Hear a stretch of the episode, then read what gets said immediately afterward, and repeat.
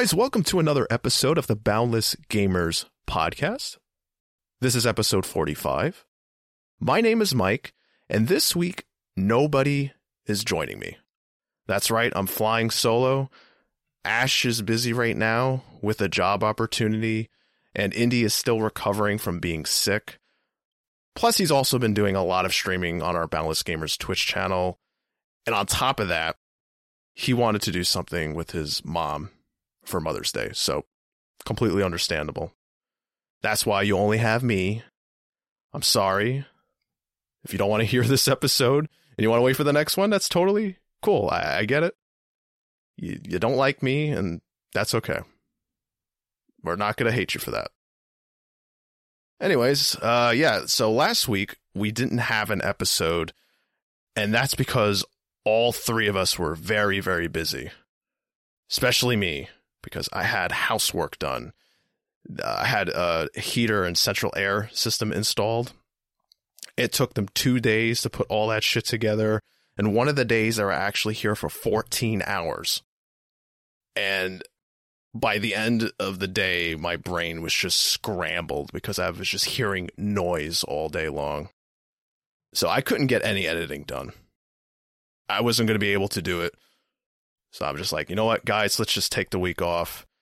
We'll come back and regroup. All right, so real quick, I want to mention the link tree link down in the description below. Click that, and it'll bring you to all of our social media pages, even our Twitch channel, Discord. Everything's there. We made it easy for you guys. We don't want you running around all over the place typing in boundless gamers on Instagram, Twitter. It's just annoying. I don't even like doing that. So just head on down there, click that link, and you're good to go. By the way, I'm actually not alone in this episode. If you've heard my previous solo episodes before, I would have uh, my friend Jason in my headset via a PlayStation Party. So he's listening to this all live. So he's getting the live treatment. Now, before we get into this episode, real quick, I just want to mention I finished watching Halo's episode 7. What I just experienced, I literally have no words. I'm speechless right now because that episode had almost nothing to do with Halo. It didn't feel like a Halo episode. And while I was watching it, I, I questioned if I even played the right show. Like, am I watching the series? I literally went back. Okay, I'm joking. I didn't go back and check if I was watching it, but I, I felt like that through the entire episode. Now, I'm not going to spoil anything, but I will say this it's the Kwan episode. If you've been watching the show, Kwan is that one girl that you see in the beginning. The whole episode's about her, and it just doesn't feel like Halo. If Indy was here right now and he saw this episode, he'd be flipping out, going nuts, throwing shit, whatever. just, I, I can't believe I'm saying this, but if you're watching the show, you can probably skip this episode and read maybe a few notes about it online, and you're good to go. That's how forgettable it is. It is just one of the worst filler episodes I've ever seen in my life. Anyways, let's jump into what we're playing, or should I say, what I'm playing, because there's only me this week. I only have one game this week. I am playing other games, but this is the only game I've actually beaten. So I'm going to talk about it. Because going forward, I'm going to actually try and focus on games I've finished on the show. Like if I bring it on the show, it means I finished it. Now, there is going to be some exceptions here and there, like God of War Ragnarok or another big game that just got released. Sure, I will talk about that as soon as possible on the show, even if I didn't beat it yet. But that's just me. I'm weird. But let's get into it. The game I finished recently was the brand new Trek to Yomi game. Now, you can get this on Game Pass. You don't have to spend any money. because I believe it's a $20 game. Yeah, something like that. 20 bucks. Uh, so if you have an Xbox or if you have a PC and that's where you game on, just get the Game Pass subscription. Check it out. The first thing I want to talk about is the game's cinematic presentation and art style. You can tell Devolver Digital really poured out their creative juices. They're the guys who made this game. It has that classic Japanese action film feel throughout the entire game when you're playing it. The whole game is in black and white. Uh, it's such a beautiful thing to look at. The entire game is just stunning. Absolutely stunning. There were so many times where I just sat there and I was just like, wow. The aesthetics are just so well done in Yomi. There is this film grain that's active when you start the campaign. I turned it off because I just don't do film grains in video games. I've never liked them. I'm sure some of you will love it though, because it does make it feel more like an old movie. Now, I didn't turn it off like immediately. So I played 20 minutes of the game with it active. I was saying to myself, maybe this will win me over. Maybe I'll really dig it in this game. But after 20 minutes of playing, it just started to bother me. So I turned it off. Now, Yomi uses a fixed camera angle, or I should say, it uses fixed camera angles throughout the game. Now, when I first noticed it was doing that, I was like, oh God. Like, please, no. please, no. Recently, I just started Castlevania Lords of Shadow, and I haven't beaten it yet, so I'm not going to talk about it fully on the show yet. But in that game, there's fixed camera angles up the ass, and it feels very unnecessary. It's always in your face, and it always seems to change at the wrong time. And it doesn't feel cinematic, it just feels annoying. but with Trek to Yomi, it feels good. I, am I, I'm happy to report it doesn't feel like shit. Like it, it, it actually enhances the experience of the game. I actually think this is one of the better examples of how you do it right. It's not perfect, and it certainly has its annoying moments where the camera feels a bit awkward.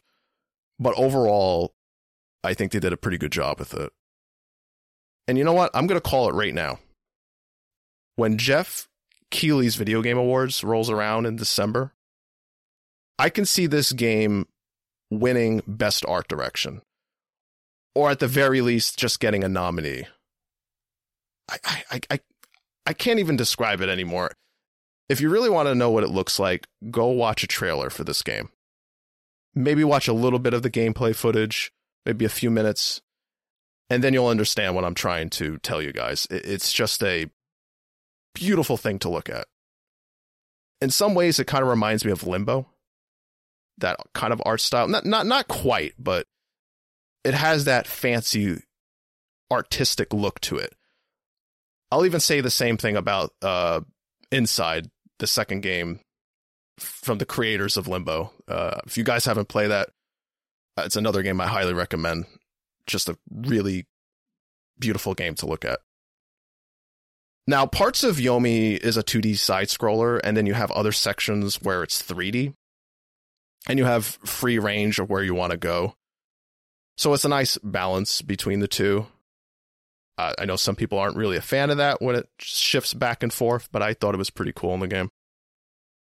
Now, I'm not going to talk about the story because I don't want to spoil anything, but I'll just say this. The story is about loss, regret, honor, love, revenge, and the unknown. Your decisions will ultimately decide what kind of a person you are at the end of the game. And you'll have to decide what is really making you push forward. Yes, there is a few parts of the game where you have to make a choice. This will slightly alter the dialogue in certain sections. And from what I can tell, you'll have different cutscene endings. I don't know how many there are. Uh, if I had to take a guess, there's probably three or four. So there's a little bit of replay value there. So with that being said, I do think the story is just fine. It's interesting and it will keep you engaged. It does a fine job at telling you the story it presents, but don't expect anything groundbreaking here. You're not going to be talking about it with your gaming buddies years from now. It's not that kind of game. Uh, I do think the game features some very weak puzzles. Now, there's not many, there's only a couple you encounter, and I think most of them are in the third act. It's almost like they had plans to put puzzles throughout their game and then they you know then they made the game and then they completely forgot to put them in so they kind of just shoved them in there last second because there's not a whole lot of thought put into them. They're very easy. Very very easy. It pretty much tells you what you got to do right in front of you.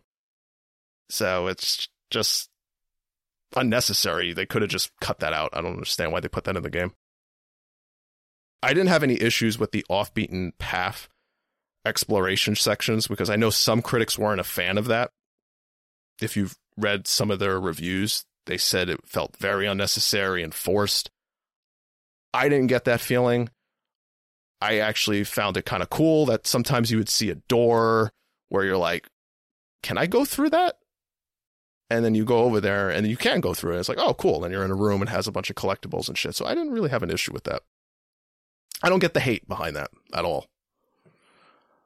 Uh, by the way, you need to explore in this game because the collectibles are linked with you upgrading your health, stamina, ammunition for certain weapons, and some of it even unlocks new combat move sets. So look around. Don't just rush through it. Uh, the voice acting sounded good to me, but I don't speak Japanese. Jason, I don't know if you speak Japanese, but I don't speak Japanese. I know you play a lot of Japanese games. I don't. So I'm not 100% sure if it's top tier acting or not. Because when I hear it, I'm just like, yeah, that sounds good.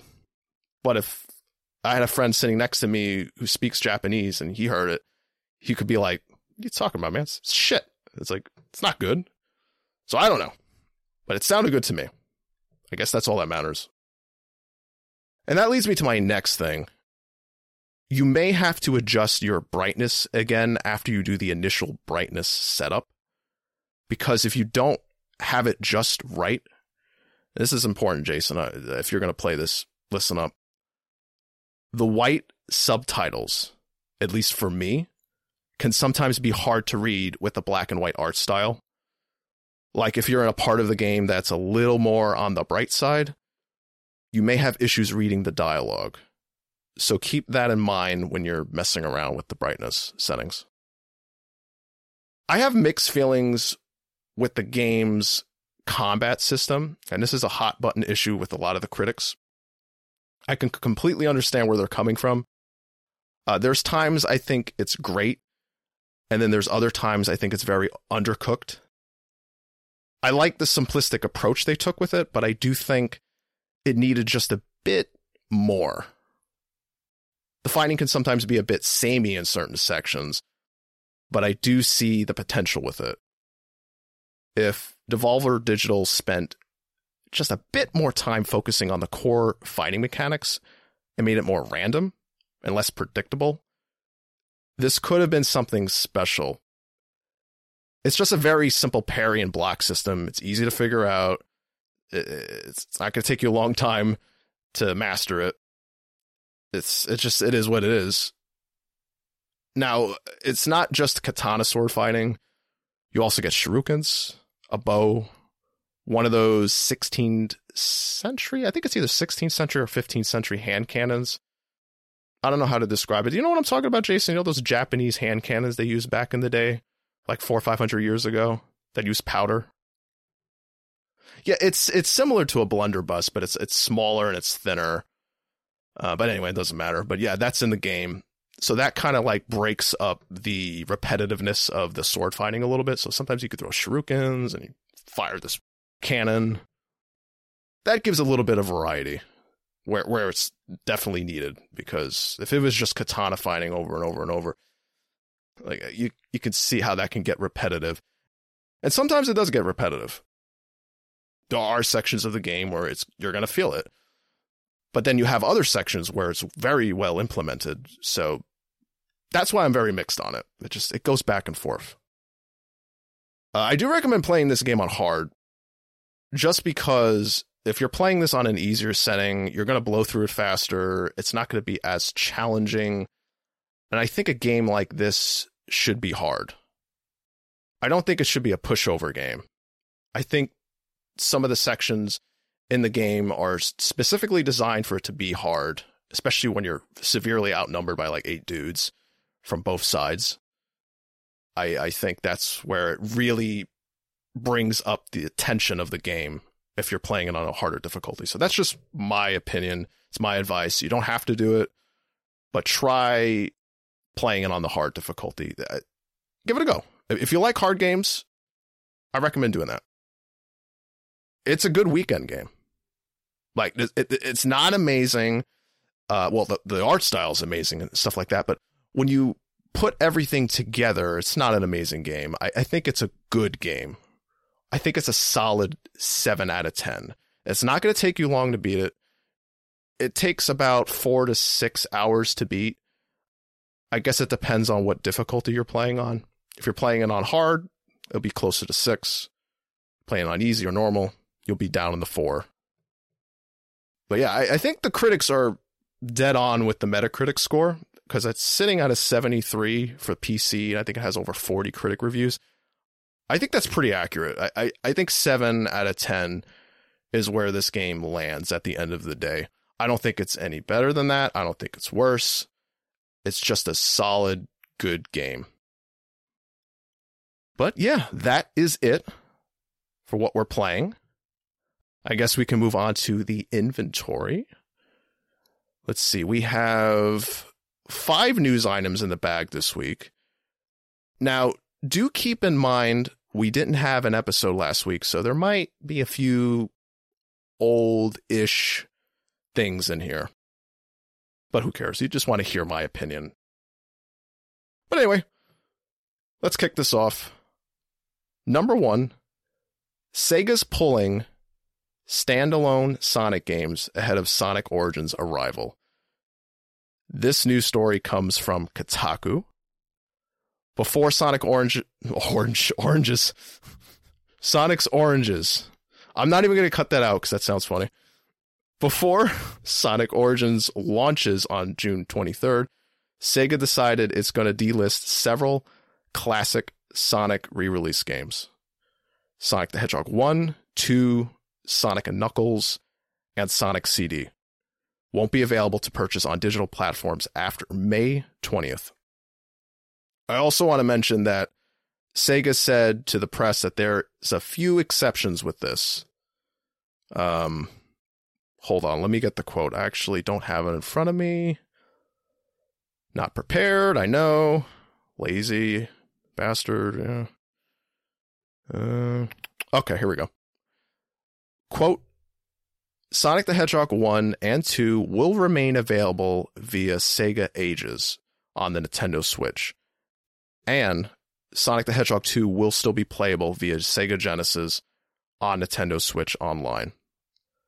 But other than that, you won't be able to buy these games individually anymore.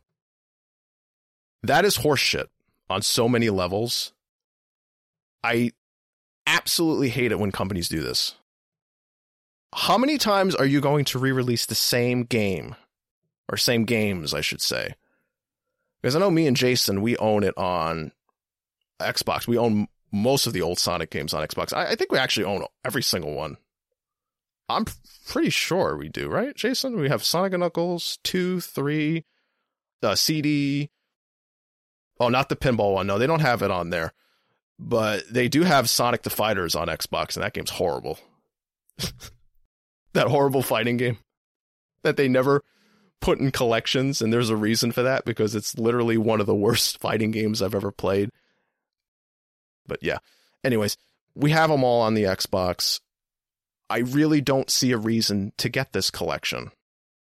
yeah, okay, they put a few enhancements in it. They added some challenges, and of course, you got the trophies and the achievements. But 40 bucks for four Sonic games? I, I don't know. Number two, Call of Duty Modern Warfare 2 has been officially announced and will arrive later this year. This is the sequel to the 2019 Modern Warfare game, which I was a big fan of. I really liked the campaign in that one. I, I thought that was one of the better recent Call of Duty campaigns. Uh, so this has me a bit excited. I have the platinum for the first one, so that right there should tell you how much I liked it. The cool thing about this is there's a very good chance, or actually probably is going to happen, uh, that this game is going to be on Game Pass day one because of the Microsoft Activision acquisition. If you can just turn on your Xbox uh, Series S or X and just download it without having to pay anything extra, if you have Game Pass, I mean, Microsoft knows what they're doing. They're not stupid. All right, number three. On Sunday, June 12th, there's going to be a live Xbox and Bethesda games showcase. Let's hope this is the beginning of Microsoft's heavy hitting lineup because they have a lot of exclusive IPs under their belt. With them owning Bethesda now, we have Starfield coming to Game Pass on November 11. And that's if it actually launches on November 11. It's possible it could get delayed, but we'll see. Uh, and of course, they have Indiana Jones now, Doom, Wolfenstein, a whole bunch of other shit. I'm really hoping they have Wolfenstein, not Wolfenstein, sorry. I hope they have some more footage of Indiana Jones. I'll even take a CGI trailer, another one of those. I just want to see if they're going to be using Harrison Ford's likeness. We don't know yet. We also don't know if this game is going to be in first person or third person. But the guys who are working on this, they make the Wolfenstein games. So it's kind of up their alley with the whole Nazi shit. Because you know, there's Nazis in Wolfenstein, and, and of course, in some of the Indiana Jones stories, you have the Germans. So I'm pretty sure it is going to be a, a, a Nazi story. They're probably going to be looking for some artifact, and, and Indiana Jones is going to get involved, and then we got a whole other adventure going. I I do think we need to see a little bit more of that soon. And I'm hoping this is the place for it in June. So we're just going to have to wait and see um, what happens with all that. But I'm very excited for this. And we're definitely going to cover it on the show when, oh, I should say after it happens.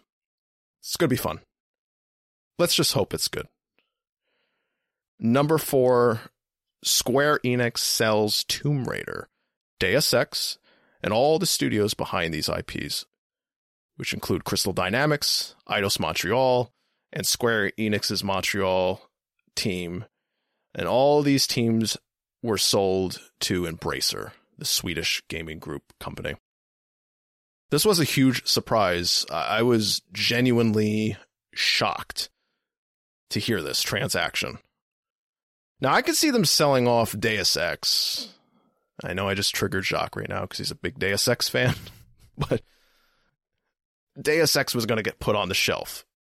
And they probably weren't going to go back to it for a long, long, long time. So I I could see them selling Deus Ex. But Tomb Raider, on the other hand, Tomb Raider always sells well. At least it, it sells enough to where it's profitable. And it's one of the most known classic IPs in the video game industry that most people in the world would instantly recognize. So it really sucks that Square didn't feel like holding on to it anymore. But maybe it's in better hands now. Who the hell knows? I probably would have preferred Microsoft, Sony, or even 2K. I would have probably preferred those companies purchasing these IPs and, and the developer teams. But at least we're getting a new Tomb Raider game. We can look forward to that. All right, the last news item this week is about the PS5. The PS5 restock issues may not get better till 2024. This news story comes from Tech Radar. This is coming from a recent interview with Intel's CEO, Pat Gelsinger. Pat said, We believe the overall semiconductor shortage will now drift into 24 from our earlier estimates in 2023. I got to stop saying that. 2023. Just because the shortages have now hit equipment and some of those factory ramps will be more challenged. Gelsinger previously predicted that the chip shortages, which have impacted PS5, Series X, and Nintendo Switch stock, would probably end in 23, but now admits that there still won't be enough chips to meet demand in the following years.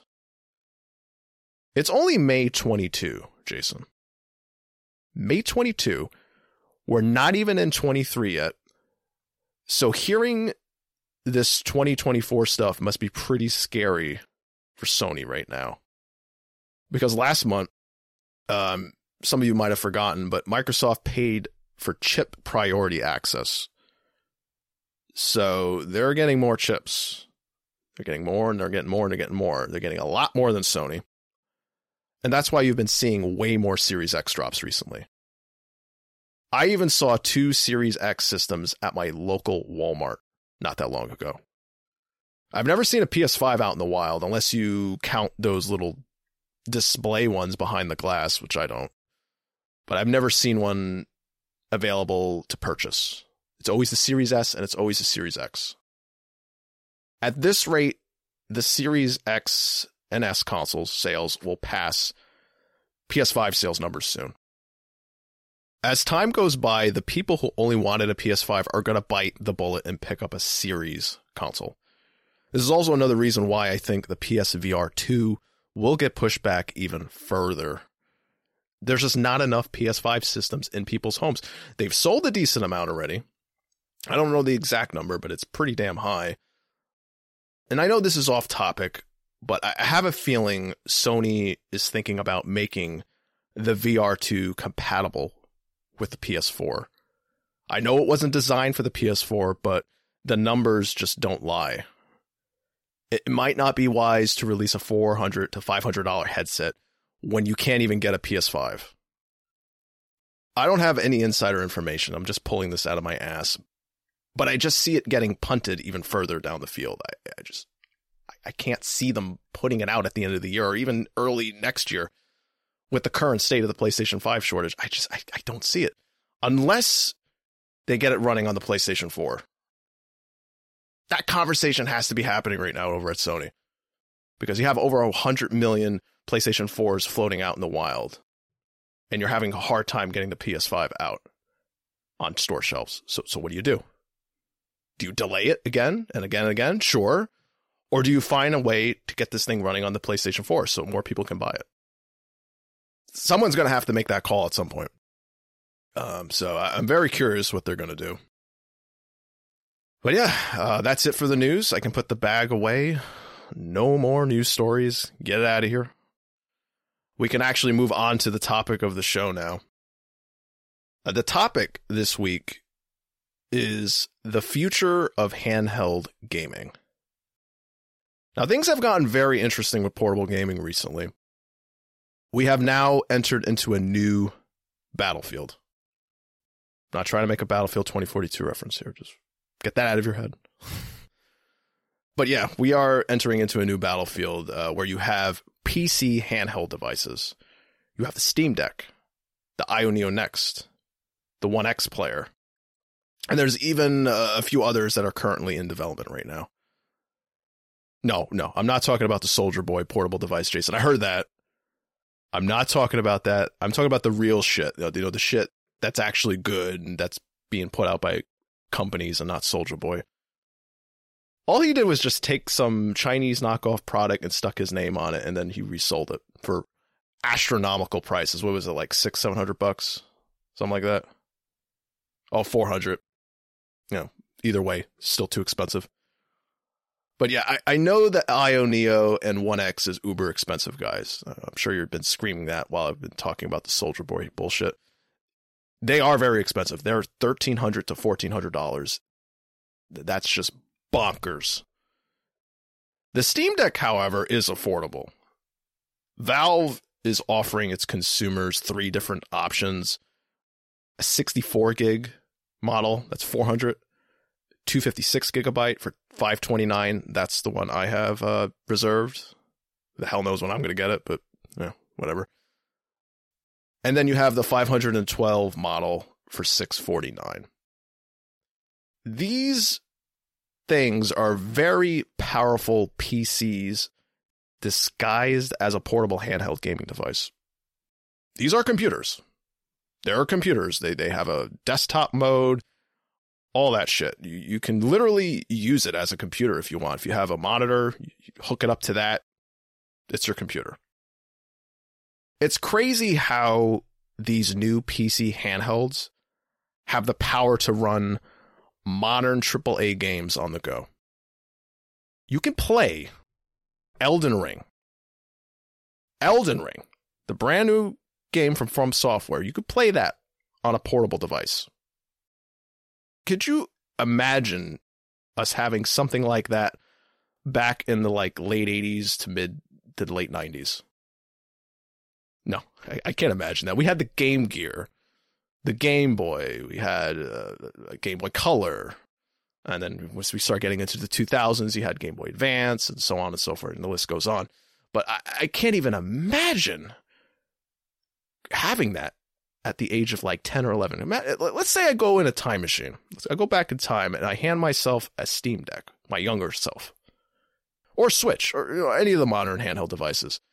My mind would be blown all over the walls, just splattered everywhere. I, I, I, my brain wouldn't be able to compute what's happening in my hands while I'm playing it. So we've really went extremely far in this uh, realm. Like we, we, we, they've really advanced technology. You know, as the technology advances, we get cooler and cooler shit. Things become smaller and smaller and smaller. So now we have the ability to bring these tiny little computers, uh, these powerful PC gaming computers in our hands. I know we have phones and tablets and all that, but you understand what I'm saying, guys. The hardcore, heavy shit running natively in your hands. It's just, it's just insane here, picture it like this. Imagine having a small PlayStation 4 Pro or Series S in your hand. That's what the Steam Deck is kind of offering to people. It actually outperforms the base model PS4 in some areas, which is crazy. Uh, and there seems to be a lot of demand for these things right now. And I really do think this is here to stay and it's going to be one of the four main options now. And those being mobile games on your phones, tablets. Uh, that's one. Uh, then, you, of course, you have streaming with like Microsoft's xCloud, Stadia. I know that failed, but Microsoft is succeeding in that area. So yeah, that's the second one. And of course, you have the Nintendo Switch, and it's a second Switch that's probably going to come out very soon. I'd say probably in the next year or two. You know, the Nintendo Switch Two. You have that, and then you have this new PC handheld thing, which I am happy about because I want some sort of competition for Nintendo. I know it's not going to affect their sales numbers. Eh, Nintendo's been around for a long, long time. The original Game Boy came out in 1989, I believe. Is that correct, Jason? I think that's right. Yeah, 89. They've been doing this for 33 years. 33 years. And the only one who even came close to them was Sony. The first PlayStation Portable they released sold over 80 million units, and they still couldn't put a dent in Nintendo. So if they can't do it, nobody's doing it. But it's still cool to have these other options out there. Because I, I want to get into the PC world. So these PC handhelds are giving me that option without having to like actually get a freaking computer and all that. I, I don't want all of that shit. I, I, I want a handheld device. I know I have the Switch, but it didn't quite fulfill all my needs. I wanted something more powerful, and here you go. So th- they're filling a niche right now. That there is a demand, there is a community of people who want these things, and I do think these things are here to stay. Now, you may have noticed I didn't mention Sony possibly getting back into the handheld market.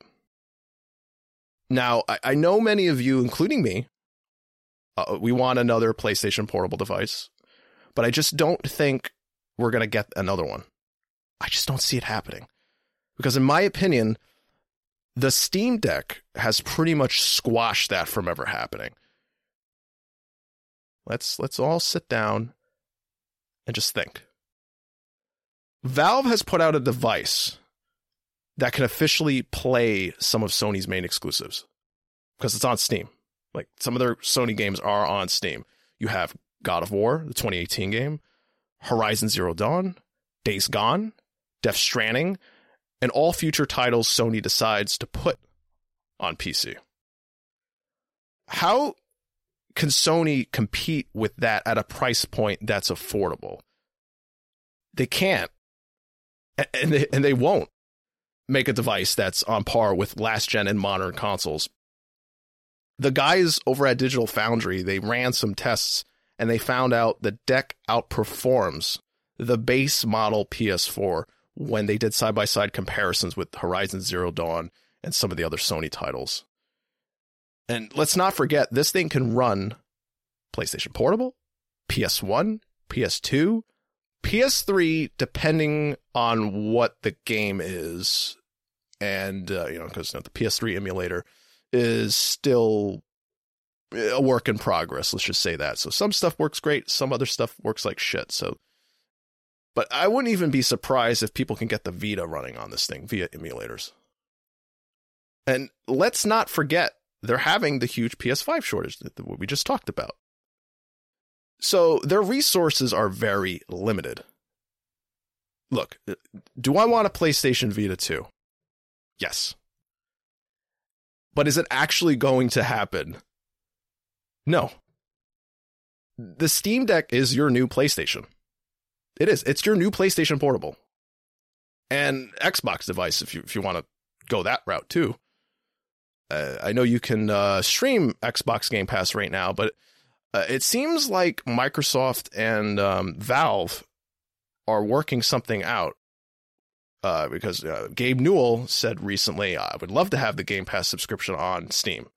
And then you have Phil Spencer, the head of uh, Xbox. He has a Steam Deck, and the Xbox team likes the device. So there is probably going to be an Xbox Game Pass official app on the device soon without having you to freaking side load in Windows onto the device because that I, you can do that on the Steam Deck, but it's not a very user friendly experience. That that's the way around getting Game Pass to run natively. But yeah, I see Microsoft putting the Game Pass app on there in the near future. I think it is going to happen, and when that happens, and when I get the Steam Deck, I'm going to be playing the shit out of that thing if I can download all my Xbox games onto the device. And it's going to create this this problem for me where I'm like, do I want to play these this Xbox game on Steam Deck or do I want to play it on my Series X? I'm going to have to go back and forth with that. So it's going to be a very uh, good problem. So yeah, why would Sony drop so much resources into another handheld? It just it, it just doesn't make sense. I, I think there was a time where it made sense for them to do another one, but they but now with all these alternative devices coming out that could play your Sony exclusives. Uh, I don't see it happening ever. I, I just don't. Now, the Nintendo Switch 2 will be the next big thing, and we're probably going to get that in 23 or 24. I probably lean more towards 24. I think that's a safe bet. Now, I do want to stress this. These PC handhelds, I know I mentioned it before, but I'm going to say it again. These handhelds aren't going to put a dent into Nintendo. Nintendo is a tank. Nobody's going to push them over. I think at this point, everybody's just trying to race for second place. But I'm glad these other devices exist. And I do think we're going to see more of them, and they're going to get better, and they're going to get smaller, and it's just, man, it's just crazy times ahead and then yeah, we have uh, the mobile stuff, you know, iOS, Google Play, and then you could stream games, and, and that's a whole other thing. I don't want to really get into it too much, but streaming is the future. It, it, it's gonna get to a point where we're going to be streaming all of our games and it's going to feel like it's native, like it's actually running on the device.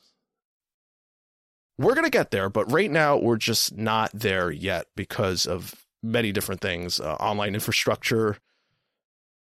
The United States is one of the worst rated uh, places for internet. It's actually very low on the list. We're not Japan. Japan's like way up there. They're like they're like top three. They they got amazing internet over there. So they could implement something like that throughout the entire country, and it would probably run perfectly fine. But here, the, you got data caps. You got some uh, providers for your cell phone that it doesn't really work well, and then that creates latency and compression issues, and it's just not ready yet. So these devices aren't going anywhere, and the, the ones that play them natively, like the deck, the Switch, they're here to stay for a while until they figure out all that bullshit with the uh, connection issues and everything. But yeah, that's just my two cents. I really don't have anything else to say about this topic, but I do have something from Indy. So uh, you're going to get a little indie here because I asked him if he had any um, thoughts about this topic. Like, what does he think? So he sent me something just a few hours ago, and I'm going to read it on the show right now. Let's see, where is it? Okay, here it is. Uh, and I'm not going to do his voice. Sorry, my, my voice is so dry and shot right now. I'm not going to try to mimic Indy's voice. It's it's funny because back in the day when I was younger, when I was like 14, 15 years old, I did a lot of uh, voice impressions, and I, I I had the ability to mimic people's voices. If I heard it for a little while and I, I studied it, I could copy it. But as I got older, my voice deepened and I lost that ability. I could still do a few voices here and there, but I don't have that talent anymore, which sucks. But anyway, here's what Indy said What's up, friends? I think the future of handhelds is something very different from what many of us remember. Going forward, it will break down into two different categories. What can be played through cloud based gaming, like Xbox's cloud service and Stadia, and things like the Steam Deck and Switch. You'll never see a Vita 2. I agree with that, Indy. I don't think we're going to see it. Or another DS style game that caters to a more compressed handheld friendly experience. I think the Steam Deck is going to push everyone to do better and set a new bar for the competition. Nintendo will always be in their own category and will never attempt to blow you away with hardware, but will continue to focus on selling you their IPs, and they will continue to be just fine. I wouldn't be surprised if you get a direct competitor to the Steam Deck from companies like Amazon or Google, and one of those giant companies partnering with Epic to directly compete. Either way, handhelds will have never looked as powerful or capable as they will in the next couple of years. And I, for one, am very excited. So that's Indy's thoughts. So yeah, thanks Indy for uh, submitting that. I know you're not here to uh, go into it further, but I'm glad you were able to give us a little bit of your thoughts about this topic. And him and me kind of echo the same thing here. I mean, there's a few things that are different, but uh, we're kind of on the same page. Yeah. Yeah, I don't know what else to say. I, I think there's a uh, interesting future with handheld gaming, and I'm I'm very curious to see where it's all going to go. And I, I do think the Steam Deck is going to do well enough for a Steam Deck 2. I, I think it's going to get even bigger once Valve is able to actually put these things on store shelves or on, on other websites like Amazon and all that. But that all comes down to the, the, the manufacturing issues that are happening right now. Once that's all cleared up and Valve's able to get the decks on store shelves, like like if I just walk into a Best Buy and I see it there, once we get to that point, I think that's when the Steam Deck is really going to take off. Uh, as long as there's no weird issues with it over time. I, I don't know what else to say. Uh, I hope you guys enjoy this topic. Um, I know I did a lot of talking here, And uh, let's see what what's the runtime right now? I mean, oh, about an hour. Okay, wow. I actually hit my target time, and we, haven't even done surprise mechanics yet. So this is perfect. This is awesome.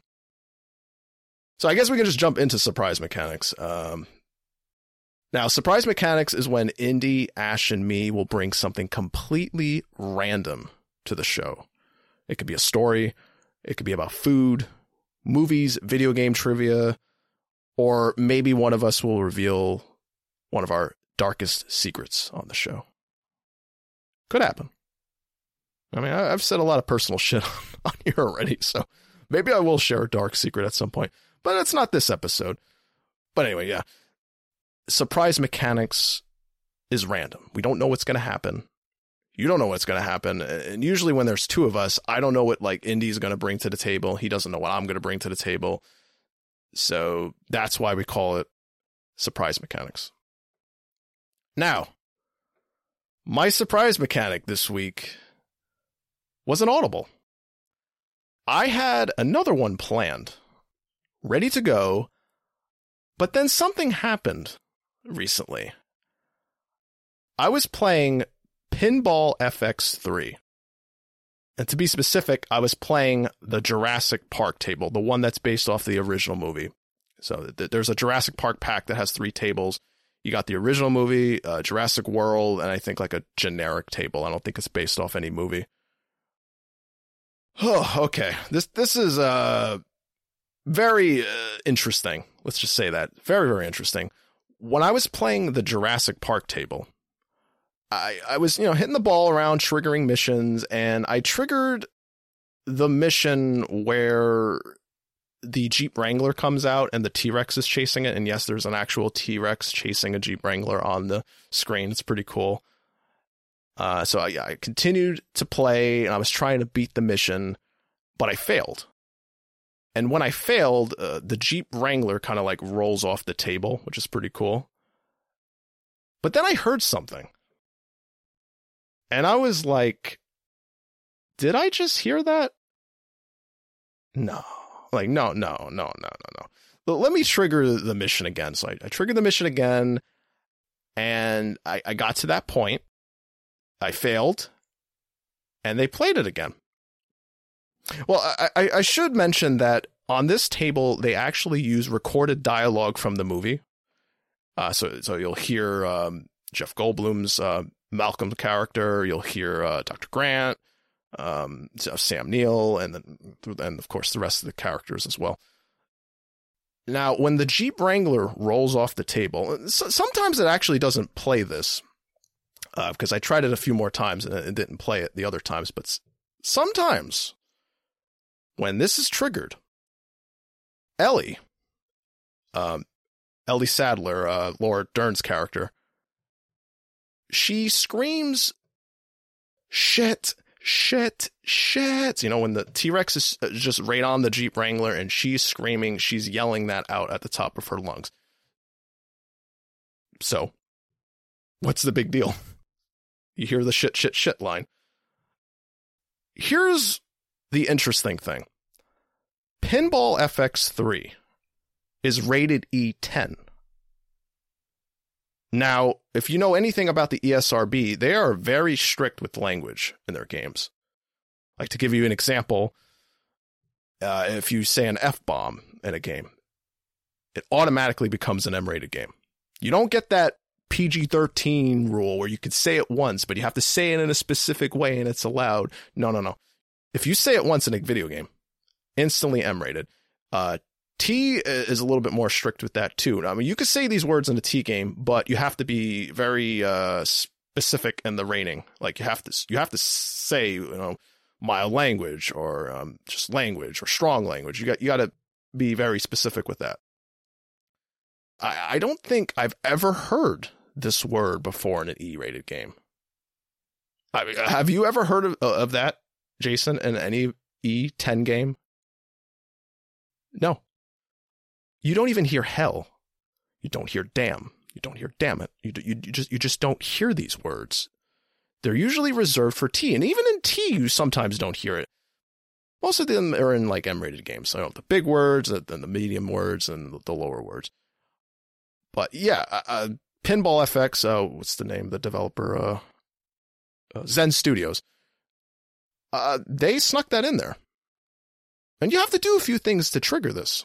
So it's not like you just start the table and you immediately hear it. You got to hit the left ramp multiple times. You got to get the the uh, what's the um, visitor center vehicle called? Uh, Jason, is that a Ford Explorer? Okay, so you have to get that all the way to the right side of the screen by the bushes, and once you get it by the bushes, then uh, a little compartment opens up on the left side, and you got to shoot it in there. Then you can pick which mission you want to do. You can pick uh, a Dr. Grant mission, or you could pick the Malcolm mission, and the Malcolm mission is the Wrangler chase and all that. It's funny because if there is a disgruntled ex Zen Studios employee and you told them this, they could use it against them. They could get that ratings board involved and uh, force Zen Studios to remove it. Uh, or maybe they get a fine or the slap on the wrist. I don't know the whole process, but just think about it, guys. Have you ever played an e game with that kind of language in it? I don't really consider shit language. Like it's like a normal word for me. It's actually one of my favorite words, so I like saying it. I like saying bullshit. I like saying this is shit. This this this is a shitty experience. I, I like using that word, but you just don't hear that in an e game. You don't. So yeah, that's my surprise mechanic. it surprised me, that's for sure. So I thought it was perfect to implement it into the show and use it to finish the episode.